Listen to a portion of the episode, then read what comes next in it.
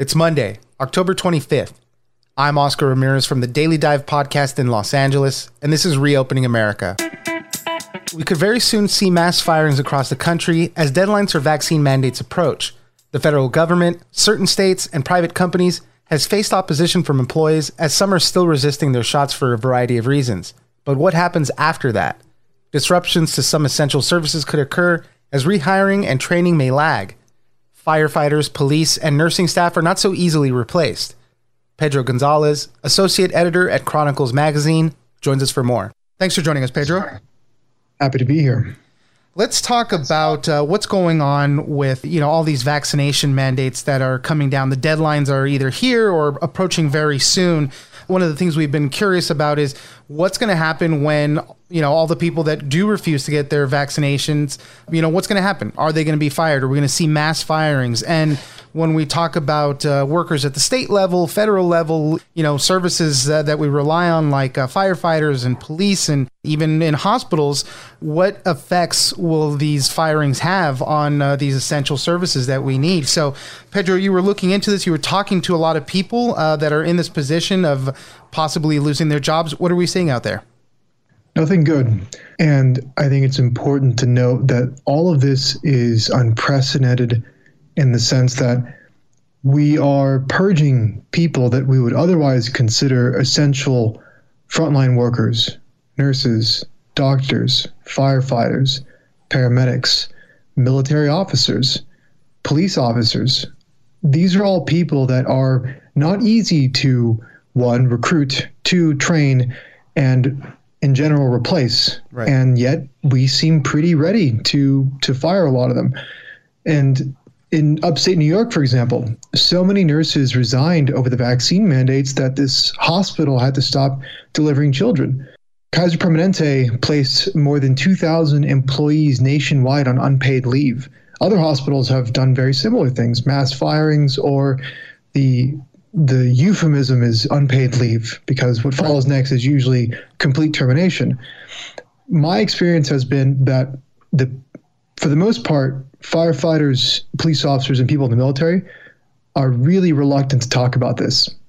Not because they don't want to talk about it, but because they're afraid of their supervisors, of their city governments, or of their of their in the case of the military, it's their it's their senior leadership. But in the case of firefighters and law enforcement, oddly enough, it's their unions as well. In other words, the groups that are supposed to advocate on, on their behalf are totally against them. And they're working with their superiors and local governments to basically stifle dissent.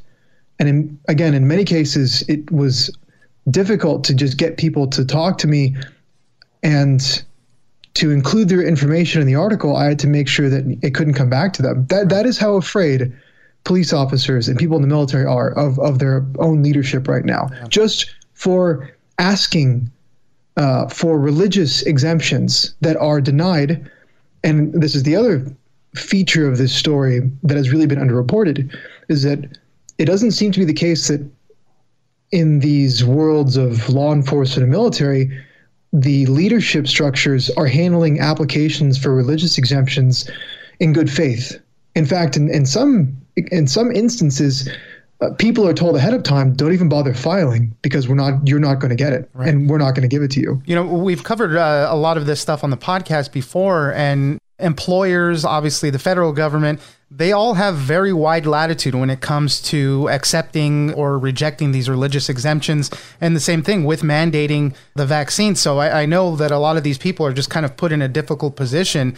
I know there's a lot of lawsuits out there as well. Who knows how those will bear out, but they're all in very tough positions. And as you mentioned, we're already seeing some of those firings and you did mention right the, the unpaid leave right that's the next step is that termination so that's going to be all coming down the line you did speak to a number of firefighters which i thought was interesting talking about how you know some of them are given some accommodations maybe but they're put on like segregated rigs so they're not right. even there to be able to completely yeah. fulfill their duty let's say right they're uh, right. just giving them you know uh, other assignments things that they're not necessarily there to be doing yeah. So in Beverly Hills, a firefighter I spoke to named Josh Satley told me that even if you're lucky enough to get an exemption, and you comply with the mandates like wearing a mask at work and testing regularly because you're unvaccinated, you are put on a rig that is not allowed to respond to medical emergencies, only fire calls. And so, what does that mean? It means that there are parts of the city that will go uncovered by medics because you only have paramedics are in short demand. Even before the pandemic, right. there were nationwide shortages of firefighters, medics, and cops of these first responders. And so again, this is not someone that you can just replace in the in a matter of a few weeks. The the, the courses for becoming a paramedic, that kind of thing takes a while. Same with same with police. And so that's happening now. Of course, cities are not going to talk about this and I think it's going to be suppressed until you, you just can't suppress it anymore. But I was told by one police officer that he called an ambulance for a medical emergency and it took two hours for the ambulance to arrive. And this is in a city where you're having this this issue now where they're starting to kind of separate people based on whether or not they're vaccinated unvaccinated.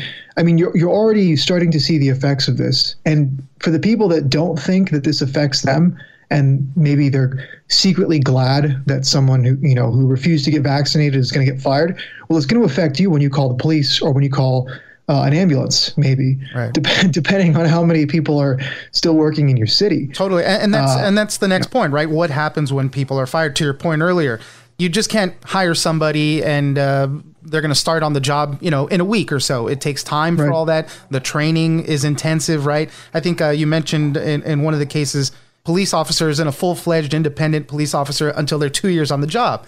So there's a lot of interesting yeah. things like that where there could be delays uh, in these essential services. And you're right. I mean, we're probably not going to hear about it until it, it, reaches a fever pitch, and we're really seeing some disruptions in those services. Yeah, in San Francisco, funny because the firefighters and the police I spoke to said that if the city eventually uh, decides to accommodate people for exemptions, it's not going to be because of firefighters, cops, and medics. It's going to be because of the municipal transportation agency. Because of all the different municipal departments, the one department that has the most people appealing for exemptions is the department that oversees the San Francisco region's massive transit system. It's something like 11% of their workforce is is asking for exemptions and if San Francisco actually goes through with this and fires these people or puts them on unpaid leave, you're looking at massive service disruptions for buses and trains. That is what is ironically that's what's upsetting people in San Francisco and what is maybe going to be the thing that saves all the other departments from uh, these these purges. Um, but this is going to affect everyone, I, I think. Yeah. So but we're not really we're not really talking about this. In many cases, we're being really callous towards these people. But a, a point that I make in my article, and a point that all of these people made to me was, I worked through the the surge and to the pandemic before vaccines were even available. Like firefighters, cops were telling me, like I kept going to work even, and if we got sick, we took the the allotted time off, and then we came back to work and we kept doing our jobs. Right. And now, because we're asking in good faith for religious exemptions, we're being fired. I mean, the, I can't imagine being in that position, especially if you're like a veteran that's been doing this for you know 20 years or whatever, and you you live through this stuff, and now you're just getting a pink slip. And the other side of these things too, uh, the big push right now is also people that have had COVID, you know, that should count for something too. Maybe I don't want to be vaccinated, but I have that natural immunity. So, you know, just as we mentioned, a lot of these deadlines have come or will be coming very soon in various states in the military. We'll have to see how it all plays out. Pedro Gonzalez, associate editor at Chronicles Magazine. Thank you very much for joining us. Thanks for having me. I'm Oscar Ramirez, and this has been Reopening America. Don't forget that for today's big news stories, you can check me out on the Daily Dive podcast every Monday through Friday. So follow us on iHeartRadio or wherever you get your podcasts.